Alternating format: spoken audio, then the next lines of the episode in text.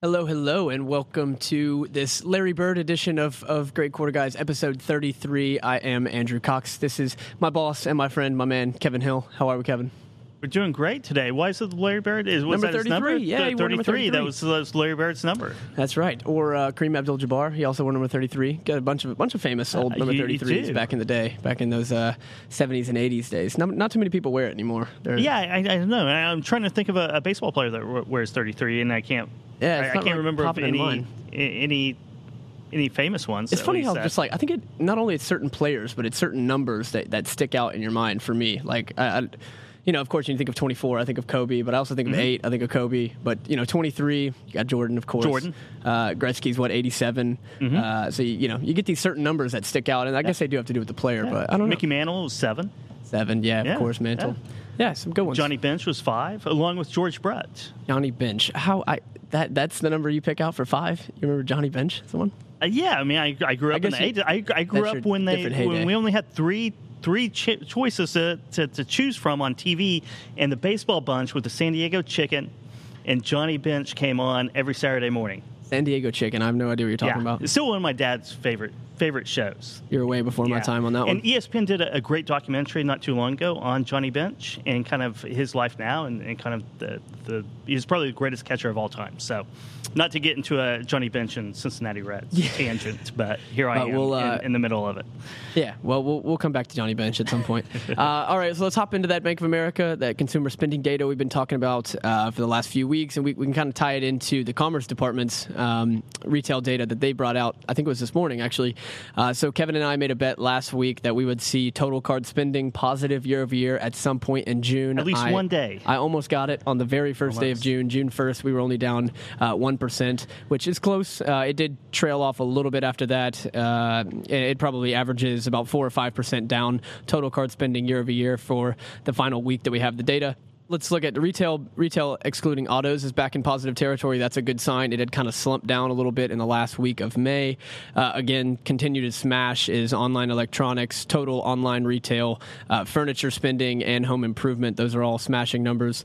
Uh, and then let's talk a little bit about that retail data that came out from the Commerce Department. It uh, roared back in in May, uh, up 17.7 percent sequentially from April to May. But again, that's being after down uh, almost 15 percent in in May and 8 percent in March. Or I'm sorry, 8 percent in April. So Uh, it came back to just about even. Right, just about after even. April. Uh, which, but they did give the year-over-year number It's six percent down year-over-year uh, for May, which is is not terrible, honestly. Like for, for to be in this sort of recession and to be in this sort of thirteen percent unemployment, forty million Americans initial jobless claims, I don't think that's that bad.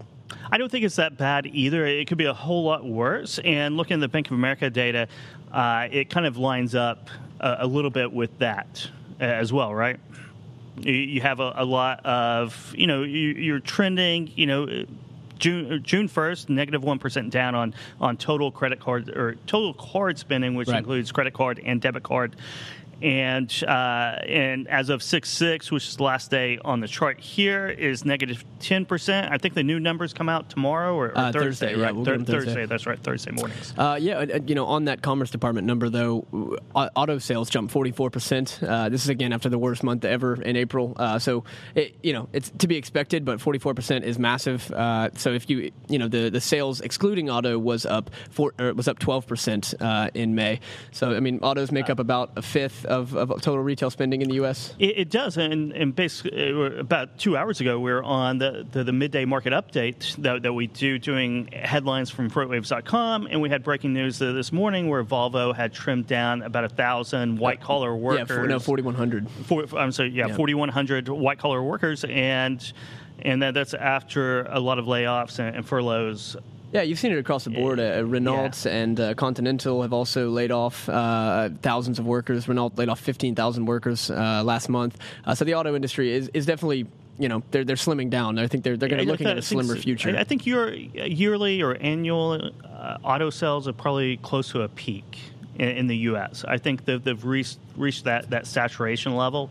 Uh, you know, you had a, a huge population uh, segment, the baby boomers, who are, you know, getting to the age where they can't really drive or shouldn't Right. Yeah, drive shouldn't. a lot that. or, or, or they're passed away. Uh, and, and, then to the new trends from the, the younger generations. Yeah, waiting a lot longer to, uh, to get their license, and, they're waiting a lot longer to start families, so they're mm-hmm. only buying one car, and it's typically that's why that crossover SUV has become by, by far the most dominant car in the market, uh, because people you know people like me are waiting longer to have kids, and when they do have kids, they only have one or two. They have no need for this minivan anymore. Yeah, I mean, I, I, uh, remember like six months leading up to my 16th birthday. All I could think oh, was, me too. I am going to drive. And that morning I turned 16, it was only probably the only morning in my teenage years where I woke up before 6 a.m. Yeah, right. You know, because I, I, was raring to, to go. And but you know, uh, there's a lot of kids out there today that uh, have no interest in, in getting the license the day they turn 16. Yeah, and I mean, that is crazy to me. I mean, I guess it's just situational. I lived 45 minutes away from school, so it was like I was very much looking forward to not riding with my mom every day. It was, I, I wanted to get in the car, but I guess nowadays, you know, kids are carpooling or they're taking Ubers or I just, I don't know. I, I don't know what the reason is kids are waiting longer, but it, it's like a significant percentage. It's like only 50% mm-hmm. of their kids get it within six months of their 16th birthday now. It's like, an, which is so much different than what it was uh, a few year, a few years years ago. But uh, let, us let's, let's get to our, our show today. We've got a couple discussions. The first one is just a quick discussion, really, on uh, the the rise of alternative data. With this comes on the heels of us doing a, a paper in partnership with Transplace on black swan events and on COVID nineteen, and kind of how uh, a lot of companies are looking for alternative sources of data to to get uh, to, to, get ahead of the curve. Uh, and also, this also comes on the back of this funny tweet and story I saw yesterday from a, a Jefferies uh, uh, a Jefferies analyst who has been flying back and forth between Beijing and Shanghai uh, almost solo. I mean, he's doing this, I think, a couple times a week to, to try to uh, gauge load volumes on uh, on commercial flights between the two major Chinese hubs, which I find one is hilarious. Uh, two, uh, it's it makes a lot of sense because there's a lot of distrust with the data that comes out of China. They, they often and have been known to to flub some of the data. So I just think it's hilarious. This dude is, is, is spending three or four hours a day flying back and forth from Shanghai to Beijing, but but so that, that got us thinking about alternative data and, and why we should uh, talk about it because it's become such a, such a big part of a lot of, especially uh, investment firms and financial uh, analysts has become a big part of their uh, about what they do. So, Kevin, you want to give a, just a, a, brief overview? What would you consider alternative data? What, what's your definition of it? Yeah, it's, it's in the, the hedge fund land, asset managers really were the the the, the, the innovators of this, right? The, the early majority innovators and early majority, and you know, just I was telling Michael Vincent, uh, you know, alternative music goes mainstream, and all of a sudden it becomes becomes mainstream. Oh, so it's point. this evolution of alternative data, and you have like big data, mega data, or metadata that uh, is now, uh, you know, available to, to, more and more people, mm-hmm. and, and so you're looking at traffic patterns. You're, you're looking at uh, you know all kinds of satellite images uh, down to you know in, in, trucking certainly ELD information, and and you can make real time predictions, electronic tenders, and sonar in a lot of ways is that the alternative data that gives you real time or near real time information. So that's one category. The other category is like the Jefferies analyst is is the old gumshoe type of uh, beating the street alternative data, and it's something that I, when I lived in New York, I worked for a couple firms, uh, Mergermarket being one, where we had journalists who covered mergers and acquisition type of, of possibilities, and it was really market knowledge. And then another one was was an investment research firm uh, created uh, and founded by former business journalists who did investigative reports on different industries, different companies, board of directors, and we do really in depth uh, studies and, interviews that we transcribed and gave to hedge funds, uh, so they could have you know a lot of it. You know, a lot of times we were calling mattress companies and seeing what the sales what the salespeople thought uh, the volume of sales. Yeah, right. How they were and, doing and the quality and the customer right. reaction uh, of new products in those mattress stores, which is is crazy. But that is alternative data. I think the first example of alternative data that I ever heard of was I think it came from you. It was either you or Seth. You you told me about how uh, an investment firm would uh, study private flight patterns and private flight uh, logs to, to uh, see yes. where you know if you saw one coming out of Omaha, you knew that you, you might know that Warren Buffett was on the move and looking for a for an M and A deal or something. That I mean, that's just crazy to me that, that that's that's what people track and people that's become prominent now. But so many people do it that it's almost not not really worth looking at anymore. Uh, you're not really getting an edge on it, but it, that's mm-hmm. that's just it's crazy to me. Yeah, and, and so you're looking at different edges. So so different alternative data type of uh, sets uh, keep popping into existence because everyone's looking for that competitive advantage. And in the financial world, where information asymmetry is the key to making alpha, a lot of financial right. terms there, right? That making above market returns. Mm-hmm uh, and, and, all the money pouring into to, to, to, hedge funds and, and private asset managers, you're going to find this game of cat and mouse and trying to find competitive advantages uh, everywhere. And it goes back to like like if you if you've ever seen Wall Street, you know. Charlie Sheen is is following the guy around, which is kind of the, the yeah, same concept of, similar, of, looking at private flight log to see where executives are going if they're meeting with other companies. Mm-hmm. It's the same thing. And you're just always looking for an edge, which I don't think there's anything illegal about following someone around. Uh, other things in that movie were quite illegal, but uh, I don't think that that kind of alternative data is is, is one of those. Well, let's let's shift a little bit here. That you know, mm-hmm. we were mm-hmm. talking about how uh, how financial companies try to get an edge. Let's talk about how Walmart is trying to get an edge, and Shopify as well. We we've seen this uh, partnership that was announced yesterday between Shopify and Walmart, and uh, I will be fully uh, I will fully disclose here that I love this deal. I think it's great for both companies. Uh, here's a little background for you if you don't know about the deal. Uh, so anybody anybody on Shopify, any of their sellers that are interested, all they need to do is simply download uh, the, the Walmart plugin on their Shopify website. It's very simple, uh, and that allows them to have access to sell on the Walmart marketplace. Uh, and then, basically, according to Shopify's website, sellers can introduce their brands to millions of new shoppers uh, on Walmart's curated marketplace with no additional fees, no subscription fees, no upkeep uh, at all. So for me, this is a win-win. Uh, there's a couple takeaways I, I, have here that we can to get the ball rolling. Uh, is first that Walmart gets access to Shopify's seller base, and, and, they get they get access to the best of Shopify's seller base. So you know they're going to prioritize people that have uh, great customer service and great customer satisfaction, uh, but also try to bring in brands that kind of complement what they already have. We were just trying to talk about and think about things where Shopify brands would do really well. And it, you know, it's not like household goods thing thing whatever brand or whatever good you want that a brand specifically comes to mind like nobody's going to be buying chapstick uh, or or uh, kleenexes from from shopify users but it's things like outdoor hiking gear and and things that really complement them uh, that does really well in it yeah, apparel lifestyle brands, right? right? Those those niche lifestyle brands that uh, have great marketing, they have a great following because they have great marketing, and it's, it's something that is either complementary to, to Walmart's offerings or it gives them a leg in to to areas yeah, to a new kind, market. kind of like premium brands that doesn't make sense for them to to, to, to go store. out and hold and, yeah. and, and, and, purchase and, and, keep in stores, right? Yeah, so, I think, so I think you make a good point on the brands. I mean, that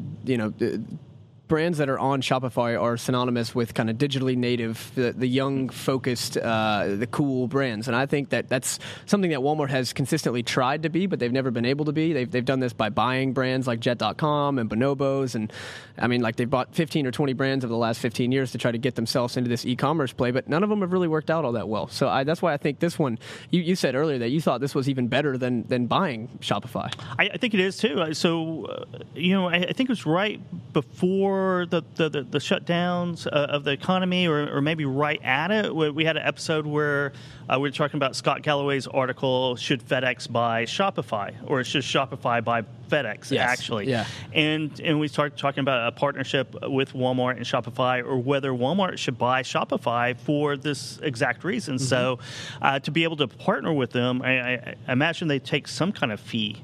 Yeah, I, they didn't. On, on they haven't disclosed uh, so they haven't any fee structure it, but, yet. But. Uh, you know, that, that makes much more sense than, than trying to own uh, Shopify, that technology, uh, that business model, and, and, trying to fit it into the Walmart business model. You're just taking the best of Shopify and putting it on your website, which is walmart.com, which increases traffic for those independent sellers that yeah. subscribe to Shopify so it's a it's it's, it's almost like replicating the business model of third party sellers from Amazon. Hopefully, they don't make the same mistakes or go down the same path that Amazon and their third party sellers are now going down right now. Yeah, which is another point that that I was going to get to. That it's not only um, we'll talk about this article that came out last year was Amazon past its prime, and it was kind of that customers are beginning to have been for the last two years really that have kind of kind of beginning uh, begrudged and are not exactly happy with what they're getting from Amazon anymore. Whereas in 2015, when it was kind of the major, the only major player, there, nobody else really had anything to compete with with Amazon. Uh, everybody was extremely satisfied with with what they had, and mm-hmm. we'll, we'll, get into some of those numbers in a little bit. Um, but some of the other takeaways here is that, that Walmart gets a lot of new products at a major discount, just like we were talking about. That yeah. the Jet.com is extremely expensive. They spent over a billion dollars and then shut it down just two weeks before they announced this partnership. Um, and then I think the biggest selling point here uh, for for me on this deal is that it now makes Walmart's offerings even more integrated than it was before. The only problem with Amazon really is that you don't have any centralized location to go pick up things immediately, so you can't do the click it and ship it or click and pick it type of things. There's no curbside delivery. Uh, there's no centralized place to take uh, to take returns back, which we were talking about earlier. Returns can get up to nearly 40% of all That's online amazing. orders. It's a really crazy a staggering figure. But I mean, some people you got to think. Some people literally will buy uh, when they go to buy shoes, they'll buy two or three different sizes and then just send back the other two and, and they don't even think about it. Uh, I don't do that, but some people do. Uh, but but this this gives this gives uh, Walmart a, a, perfect opportunity to ha- bring in more goods, and it also gives Shopify an opportunity to have a centralized point of return. So I just think it's a win-win uh, for both people. So the the real discussion here that I wanted to get into is how sharp is this? Uh, how sharp is this challenge from Walmart and Spot, Shopify towards Amazon's uh, overall plan? I, I, think it's significant because you take the, the top, say five percent, or even, maybe it's the top one percent. I don't know the exact cutoff point of that, but I'm sure those Shopify sellers account for the, the bulk of the transactions. Yeah, right? there's, there's over a million. So you think about it this way: there's only a mil- there's over a million uh, sellers on Shopify, and, and Walmart only plans to get 1,200 of them in in the first year. So you can kind of just do a little mm-hmm. back of the envelope math on. Yeah, that there's and only there's, a few. The, there's major companies doing millions upon you know 50, 100 million dollars running off a Shopify site because it's so easy to do, and sometimes it complements their, their brick and mortar. Sometimes it's exclusively long on, uh, online. But uh, the, the, the, great thing about uh, you know, the, the, there, there's a good difference between Amazon third party sellers. Uh, a lot of them just uh, use Amazon for the SEO. They don't really have a, a, web presence on their own. Shopify traditionally, you know, up until this point, especially those top sellers, they're in control of their brand. Yeah, they're in tr- control of their marketing. They just have that platform, and they've had to do their own SEO their own reach out, their own building of sometimes a cult following uh, to those brands. So I, I, think those third party sellers are, are much more valuable than a lot of the third party sellers that you'll find on oh, Amazon. I, I, would agree completely. I mean, again, they have they have solidified brands, whereas those those people you're buying things from Walmart. I mean, I mean you're buying things from Amazon. You're, you're just looking for the cheapest price. Mm-hmm. I mean, for the most part, you, you, might look at some reviews every once in a while, but it's all based on price. You have no brand loyalty at all. Where that's uh, not not the case at all uh, with Shopify. But uh, as I was speaking to earlier, that Amazon passed its Prime article. This was a Forbes report that came out last year, and they, they were basically talking about how Amazon was kind of losing its luster uh, with consumers. And we, we spoke about this on the midday market update last week, as Kevin just mentioned. So here, here's a couple numbers for you. In 2015, 87% of respondents that use Amazon say they were very happy or extremely satisfied with Amazon as a company. Uh, just five years later, in 2020, that number is down to 54%. I mean, that's that's a crazy five year jump. Uh, and and I just think it comes from increased competition and the fact that I mean Amazon's website has kind of gotten hazy. Like there's there's so many options, it's hard to sift through them. And then on top of that, excuse me, whatever you want, Amazon just plugs their Amazon product at the top. You know, the same thing that they're getting in trouble with doing. That that's why people are getting pissed. The the worker, the, the consumers, and the sellers. Uh, they, they, are. So so the EU is starting antitrust proceedings uh, against Amazon for doing just that. They're they're, they're taking their third party sellers. Uh, they see what works, what's selling, what's not. They go knock off the product. Uh, and then that third party seller has to pay advertising fees to get ranked up to where Amazon's knockoff on those products are. And I will say that the Amazon does a very good job at knocking off products. Yeah, I mean, I mean, really good. They're really good. I mean, I can't tell you how many times I've gone to buy batteries or I've gone to buy toilet paper or something. You know, just a, a household good, and I've always ended up buying the Amazon because like, okay, I'll save the two dollars. It's, it's the same thing. I mean, they're they're commoditized products. Uh, they they are, and so they do a really good job of that. I, I, think another trend that that's interesting to me is that you know there's this push late last year into this year for one day delivery mm-hmm. over the mm-hmm. last twelve months, and COVID nineteen has, has, has has kind of I mean it, it's obliterated that plan. Uh, now Amazon Prime isn't two days or one day; it's like five or six days. I yeah. think they're finally starting to get on track again and, shortening that, that time for especially non-essential items. Uh, but it goes back into the Walmart, uh, the, the, the, Walmart where you can click it and pick it, mm-hmm. right on on just totally e-commerce, leaving out Shopify, and. Uh, big box retailers like Walmart have been forced to go in, all in on the strategy and I, I, think it appeals to a lot of people, right? Because then you can control returns. Yep. You're just driving to the store. So Best Buy is an example. You can buy something on Best Buy and, and drive to the store that day, pick it up. Uh, if it's not working, whatever, you can you know drive back to, to Best Buy, which is a little bit annoying, but it's certainly less annoying than having to to go somewhere and and package everything up and send it back and then wait on it to, to come back. Yeah, I think I think the click it and sh- the click it and pick it and the curbside delivery and uh, there are a couple other factors there, but that's one of the reasons. Here's another another popping number from that uh, from that Amazon past its prime is that this is a big switch from 2018 to 2019. But in 2019, they actually tallied that a majority of consumers would rather shop at Walmart, which is again online, in store, or both, as compared to Amazon just online because that's that's all we have. Uh, which is crazy to me. I mean, it jumped from like 42% in 2018 to 54% in 2019. So people are really I think they really like the optionality. They just like they like having having different options to to get their goods. I, I totally agree with that. I, I think it's uh, it's consumer tastes are, are kind of evolving a, a, little bit more. So here's a question I got for you, and, and you know we'll, we'll, just give our best opinion on this. And and this is the build versus buy strategy, right? So you know, Amazon is known for building everything, building their technologies. It kind of supports their their tax uh, minimization strategy, which they just continuously reinvest profits. Um, but at some point, I have to think that rather than buying or partnering with, with already established, well growing uh, tech companies, you, might eventually get kind of caught. Like you, you might get uh, to a point at which there are other people that can do things better than you, and, and you might need to buy them or, or partner with them. And that's not Amazon's mojo. Do you think that you think that we're getting to that point where Amazon might be running out of uh, runway on, on innovation? Do you think people can keep up with them? I, I, think so. I, I, I think the, the, the, the, they are running out of that runway. It still could be pretty long right now. I mean, it's, right. it's not a short runway uh, as as we sit here in twenty you know, mid twenty twenty, uh, but but it's getting shorter by the day. But it's still probably a really long uh, headwind. I, I, think Walmart was in that position too when it was brick and mortar. It's, it's kind of a case study of, of uh, of, uh, of Amazon falling down Walmart's original path, where they dominated stores, and at a certain time, the, the, the growth there was nowhere to, to grow at the, the rate that they had been by opening up new stores. So they went on uh, buy, the, the buying spree of e commerce, that mm-hmm. they realized that those models didn't fit into their original business model. So they're trying a partnership which limits risk on both sides. And it makes the most sense to me. Yeah, I'm actually I, I, do think that other people are catching up with Amazon. I think I got a couple thoughts. One, Amazon has a cash, just I mean, cash printer. They got a money oh, yeah. counter that goes whenever they want it, and they can pull from Amazon Web Services whenever they want.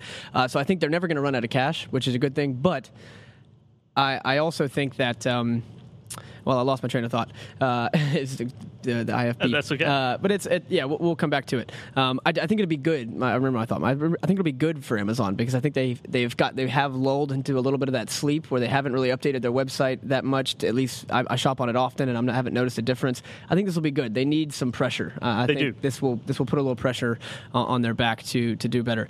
Um, uh, who, do, who do you think wins in this? By the way, Amazon, I mean uh, Walmart or Shopify? Who do you think comes out of this this deal better? I, I, think that I, think Shopify does just because there's more upside potential. Uh, but I, I, think it's you know it's cliche to say win-win deal for for both of them, but uh, it should be a win-win.